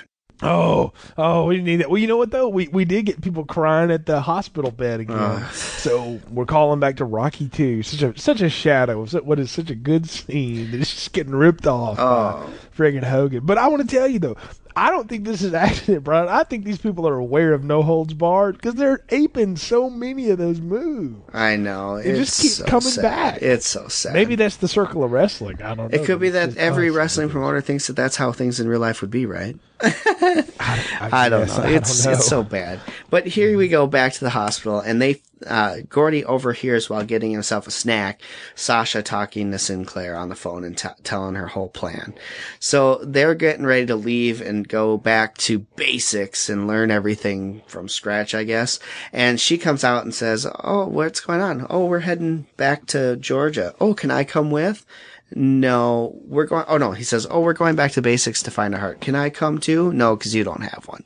I thought it was a good line. Not a bad line. It's cold, but, but you know what? No, that's the, that's something Gordy would say just to get at her. Like, Yeah. she don't have one. Ugh. You know, he's Right. trying to again. He's trying to cut a promo on her, which is funny. Which she just kind of goes, huh? Oh, okay, and doesn't even really Yeah, that's the. Yeah. I think that's the end of Sasha until the end of the movie, but which is good. Yeah, she doesn't pop back up until the very end again, which is weird. But you know, Mm-hmm. that's oh, again, she served her purpose. So I didn't need more Sasha to make this thing move. No. because the next bit they've got to they got to get back to you know getting him into basics, and they're going to get him uh, uh, a posse and all that. We'll get to that in a minute. But Gordy gets basically abducted by his family because he is to be a policeman no matter what. Yeah, Daddy basically says, "Hey, um, you need to take this test." Uh, This dad is real psycho, right? He thinks all his kids need to be state troopers. He basically busts his kid all the time. Even put makes him put his hands on there and searches him for stuff. Just your typical uh, hardcore cop, basically. And they have the whole family around the table at the beginning of this movie, and he walks in and they all pull guns on him. What the Richard hell? Lineback is is this character, okay? And he's been in all kinds of stuff, folks. He's he was in Speed. He's in Varsity Blues. He's the dad that you know uh, James Van Der Beek does the whole "I don't want your life" and throws the football and breaks his nose. You know, he's he's always playing some some jerk. That's kind of his whole career. Is he just plays some a hole. But I mean, he's been on stuff. But he's he's so over the top here and so goofy. Like Gordy sends him a postcard from New York talking about, "I'm sure there's another police exam you make me take some of the time, but we believe in the king." And he hangs up on the refrigerator and he blows the refrigerator away. I mean, he's so ridiculous, but it's funny, and I like that he's playing it so goofy because he's almost like a wrestler, you know, which I think is uh, telling because that's exactly where this is going to go, you know that eventually he could be brought around to this because he's just as fanatical about being a policeman as Gordy is about being a wrestler, right? Yeah, exactly. It's it's you know the same exact thing, just a different uh, focus. But but they take Gordy out, and so now now the dynamic has changed. They take Gordy out, and I got to tell you, Scott Caan and Oliver Platt together are not nearly as interesting when you don't have Arquette there. And I didn't think I'd be saying that. Well, and- but I feel that way. You're taking the one guy who really wanted to go on this quest out of it, and putting the guy who didn't really want to go on it as the leader of this quest now. It doesn't make sense. yeah, it's kind of it's kind of odd. It's I don't know if that's supposed to bring Sean around. I don't know what's happening, but again, why are they bringing in all these like rubes to be the posse for this wrestler? You got to remember that they went to Goldberg at one point in this movie and asked him if he could they could he could help King in this, and Goldberg basically said, you know, I can't do that. Uh, you know, I got my job, I got to take it out. I just I just can't do it, and so they know they can't go to other wrestlers, so they're trying these weirdos out, and it makes no sense. I don't know why they need a posse. Basically, are these kids going to stand a chance against real wrestlers if they have to guard the King? Hell no. Yeah, well, you know what? How about the how about the remake of We're Not Gonna Take It? No, no. kind of like these guys, a little bit of a cheap imitation. You know, I mean, It's exactly. not, it's not Twisted Sister. Bif Naked is an interesting person and maybe an interesting performer. She certainly had some ups and downs in her own life, but I I just felt like much like this scene in a lot of this movie, this is a cheap imitation of what's going on. But I want to tell you, Fireman Fred and the Chewer. was I have seen those guys wrestle on Nitro. I swear I have. So that, Uh, that just- ridiculous. Yeah, actually, you, you've seen the chewer was uh was uh this was Skinner in WWF. He's always chewing tobacco and spitting. It Mm-hmm. was gross. Yeah, no, it's terrible. But they I mean, it- they but it- got but it's this whole ridiculous they got this whole posse, which I don't really get. Then we get finally to the pay per view night. Ah, it's finally here.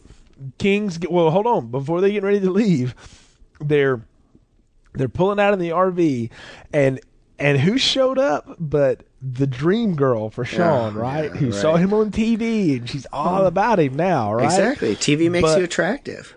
But who does he go give a gift to and hit on? Wendy. the Wendy, the the not well, she's not bad looking, No, you know, but the different, you know, the cute girl who's into your stuff, Exactly. You know, and and you know they they wind up you know getting it on, and then you know we see Scott Caan you know butt naked running down the street, which I didn't ever need to see. no, I agree.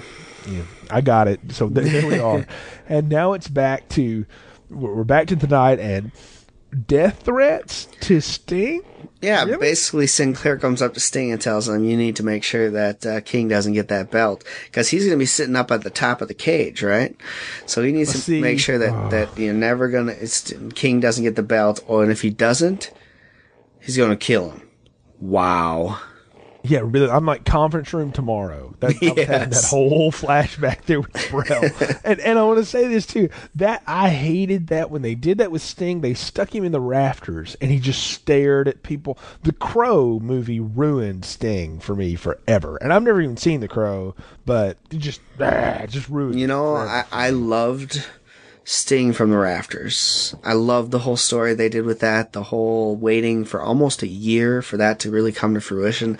I, it was suspenseful. It was great. It was awesome. He never spoke. He never did anything. I loved that whole thing. That was awesome.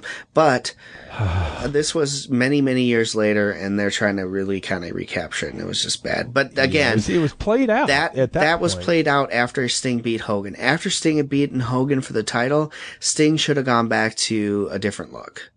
It's, he should go back to the spiked it- hair and the and the paint and the whole bit. Yeah, he kept it all the way up until last year. Actually, this year. Oh wow! Well, God, he's, He's still wrestling. He is, and he finally changed his look. And guess what he is now? The Joker. Ah. Even worse. He anyway, style. Anyway. moving on. But now I'll tell you, nothing compares to Sean's orange pimp suit. Oh, that's terrible. It's the worst looking thing ever. How did they come up with that? And But why is a that pimp leading the king to the ring? I don't know. why, why is any of this happening? Shouldn't he be dressed up like the court jester or something with a little? Would have made a little more sense. Yeah, I guess. I don't know. Maybe he should have been like a you know a knight. I don't know. Yeah, the, that the, would have been ridiculous the too. pimp. the pimp. He's in this, and then we got the cocked hat and the whole bit. He looks like one of those characters you can make yourself if you're playing like the Godfather game. You know, you can actually make that outfit and be, be him. yeah, terrible. But it's it's terrible. Of course, it's time to ready to rumble. We bring out we bring out Michael Buffer, your favorite person, and he does the whole bit, the cage match of triple death, yes. or what the hell ever. The Cage of Death. Which is Three hard. levels, ladies and gentlemen. You have to get through each level, and on each level there will be another series of challenges for you. And then at the top is the title, and you have to make it to the top, take down the title to win the match. so it's kind of like ladder match combined with cage matches. It's we got everything. We're we're mixing our chocolate and peanut butter here regularly now. It's it's oh on. yeah, oh yeah. yeah. What what's up with DDP not having his real music? That's what I was wondering. I mean, this is the uh, WCW movie, so why didn't Yeah. they give him the rights to use his normal entrance music? It would only make sense. Unless they wanted to have something else on the soundtrack, which is horrible. But if they're gonna But- call him DDP, then use his damn music. People know him by the music. I don't know. I, thought it was odd. I, I, I can only imagine maybe they paid all that jack to Michael Buffer to be able to use Ready to Rumble, so they couldn't. I don't know. Nah, they had him on payroll, so they didn't need to pay him anymore. Uh, good point. Good point. I, I don't know. It just it was really weird. So, but the match gets going, and uh, Sinclair quickly calls out the Goon Squad. Yep. You know, to to come out and and And they were under the ring. I mean- by the way, the whole time. Yeah, what were they doing? Was there a uh, trap door? I mean, what? No, they they, they this happens in wrestling. People sit under the ring for the whole show and then come out in the main event. It's silly. I've I've been under a wrestling ring. That is not a place you want to be. Okay. That's no, not, I mean, trust me, if you've heard some of the stories about what people do under the wrestling ring, you don't want to be there. yeah, even beyond that. But but I mean, just to be there, you don't want to be there. That's a oh, it's a terrible place. But whatever. Eh, I mean, it looks like all hope is getting lost, right? Everybody is bringing the beat down, but Including- King's starting to hold his own. Go Well, ahead. including King's own son, Frankie, who makes an appearance and turns on his daddy.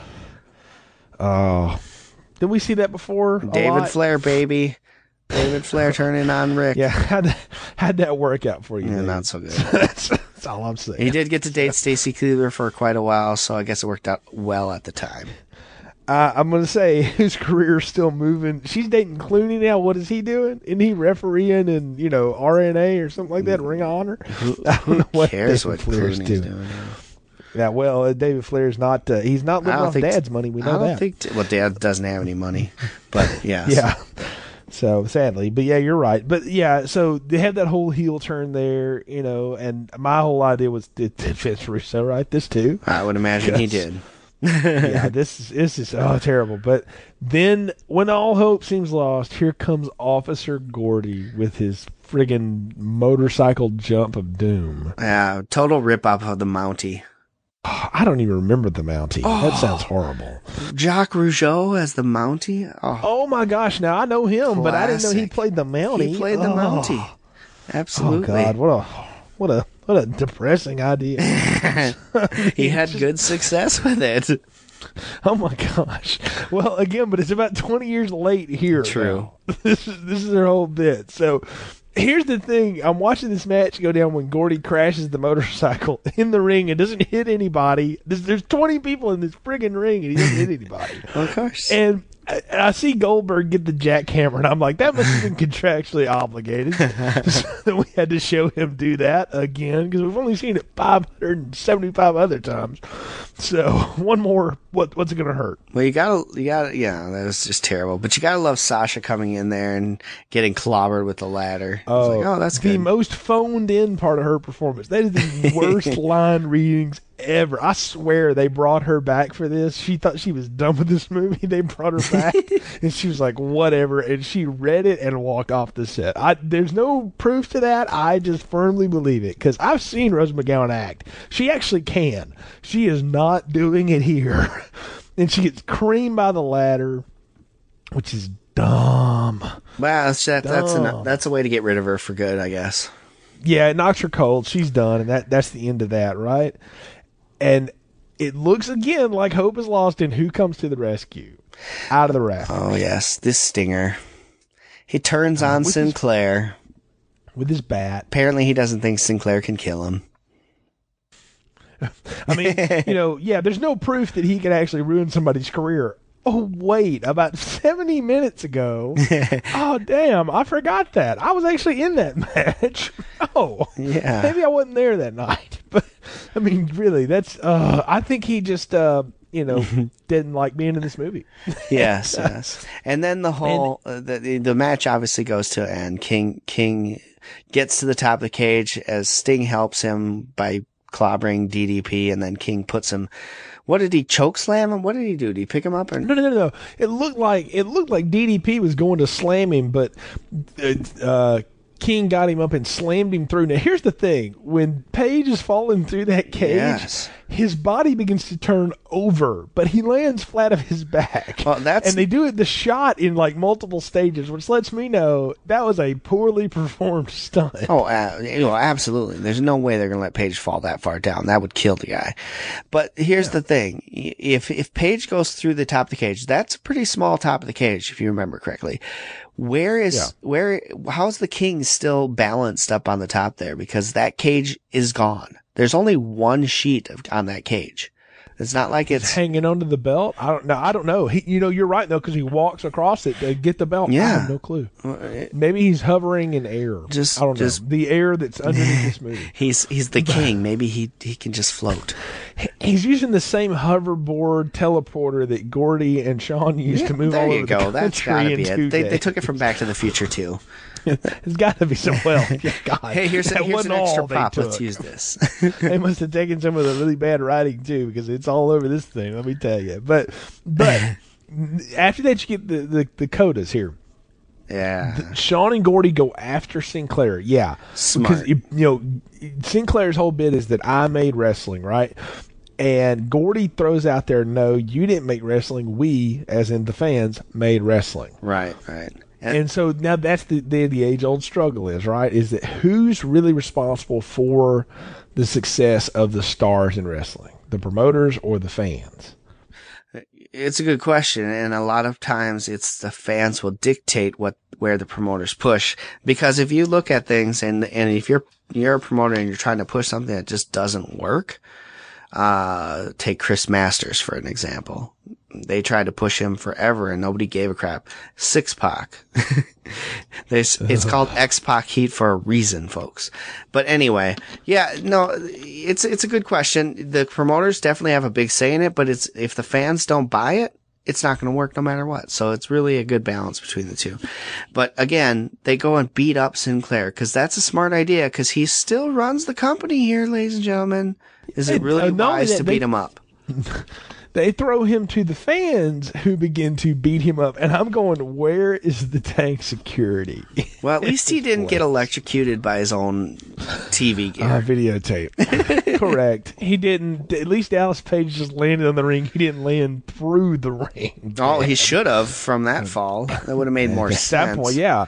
But we're doing the final bit, and Goldberg's all about. He's got to have his third moment of face. Oh, but hold on, hold on, hold on. Yeah.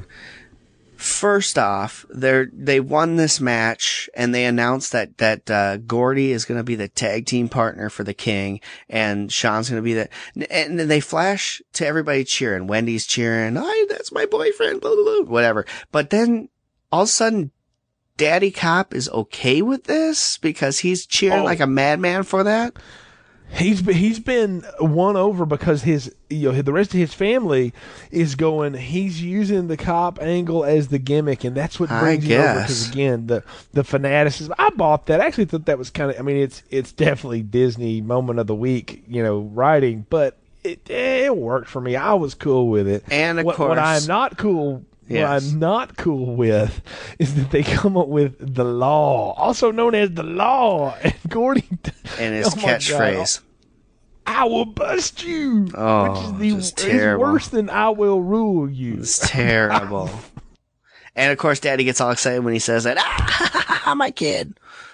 All I oh. needed was somebody to throw the rip on me right there, in the freeze frame, yes. and it was over. That was all I needed. You know, that could have happened at multiple times, but he could have said it, thrown it, and we could have gone into a course of "We- we're not going to take it, and that'd have been it.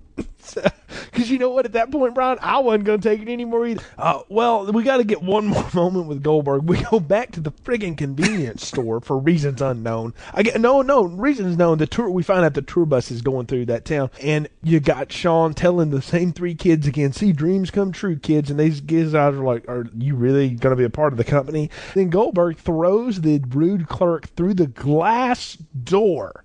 wearing his gear, his tights. So apparently Goldberg likes to walk around in his in his underwear. Look, I'm tell you, this movie is so dumb that I am through caring about that anymore. This is so bad Oh. that it's so shoddy, you know, and it ends with a shoddy remake of a Queen classic. You know, the movie's littered with this, you know, and all I can say is they ride off into the sunset with Martin Landau in a hot tub going, God bless America. And and I'm going, that is the weirdest truncated ending to a movie I've ever seen. It's even weirder than somebody getting electrocuted and everybody being okay with it. It's even weirder than some of the stuff they pulled on Nitro through the years. Yeah, I really like that. Should that movie should have ended in the ring with everybody triumphant. I didn't need the coda at the end. That that made no sense at all. No, and and and here's the other the other kicker. They show the the limo, I guess, or tour bus or whatever the hell it was, come up with the Nitro Girls in, and sh- that's when Sean says, "Yep, dreams can come true," and flashes the sign like he's going to get laid by the Nitro Girls. But isn't he now with Wendy? I know, awkward. It's a little weird. Again, But man, still. Goldberg I- in I- tights at the shopping convenience store. That just made me. I think. I, I- think I rolled over in my chair laughing at that. Dude, I feel like that was tagged onto this movie for reasons that don't make any sense. Like I think they wanted to end it in the ring, and they realized, no, we need one more thing, and so they they got that and they shot that in a day, and that terrible. was it. It was a terrible ending. It really was. But Brian, we're at the end of the podcast and the part where we give our final recommendations and popcorn ratings. So, what are yours for Ready to Rumble? it it's got some really p- poor writing in it and uh, it's not the greatest movie in the world but it's nostalgic for me as a WCW fan to watch it and I kind of enjoy that plus I remember what happened the whole time around this so it kind of brings back a lot of memories so for me I'm going to give it a small popcorn but it's a much it's close to a medium popcorn for me it's not a great movie Uh, you know what? It's not great at all. It's it's teetering on the line between small and medium in terms of story and things. But I gotta say, I like you had a lot of fond memories associated with this thing. Not only the era of wrestling when I was watching it, but like I said at the beginning, watching it with my buddies, you know, and the memories that brought back, and there's a lot of laughs in here. I mean, look, there are a lot of stupid movies you could just watch, people. This one's just good for fun. I mean, I think if this is on, I, I mean, this is way better than Leprechaun 2. No, you know, so I it's hard I'd to get worse this. than that. yeah, I mean this is this is pretty funny, and, and I like. There's enough in here I think to get you going. It's long. That's the funny thing. This movie's an hour and fifty minutes long, so you could like nap in half of it and not really miss anything. But there's enough to go there. I'm, I, I mean, really, you could, but. I I think if you can get beyond some of the bad lines and the bad acting, and if you just want to have a little nostalgia and you're a fan of that era, you can do this. I'm gonna give this some medium popcorn. This is some matinee next day medium popcorn right here, but it's certainly better than the last wrestling flick we did by by a mile, you know. And uh, it was a lot of fun. So I had fun with this one. I'll I'll, I'll give it that stamp of approval, folks. We thank you for joining us for this uh, podcast. We had a lot of fun talking about this movie. You can find other uh, entries in our podcast at continuousplaypodcast.com slash movies. You search through our archives. We got Harry Potter there, all the Batman movies. We got you know Leprechaun movies like we've talked about. No Holds Barred. You got to go check that one out if you haven't heard that one yet, folks. And you're listening to this, lots of other stuff there. Check it out. Let us know what you think by hooking up with our social media pages, Facebook and Twitter there. Leave us a message on our guest book. Check out our sister podcast, The Art of Slaying, a Buffy the Vampire Slayer retrospective, where Brian and I go through every episode of the Buffy the Vampire Slayer uh, series, and you can catch up there. We got three seasons of it uh, out, and we're in season four now. So you know, go enjoy all of it. It's there for you. We do these because we love them and we like sharing them with you. So until next time, for Brian, I'm Jay. Thanks for tuning in to Oh, that was great! Thanks for listening to Filmstrip. Visit our website, continuousplaypodcast.com, for more reviews and episodes. I can't believe how much we suck. All content used or discussed in this podcast are the property of their respective owners and used under the Fair Use Act, Section 504C2, Title 17.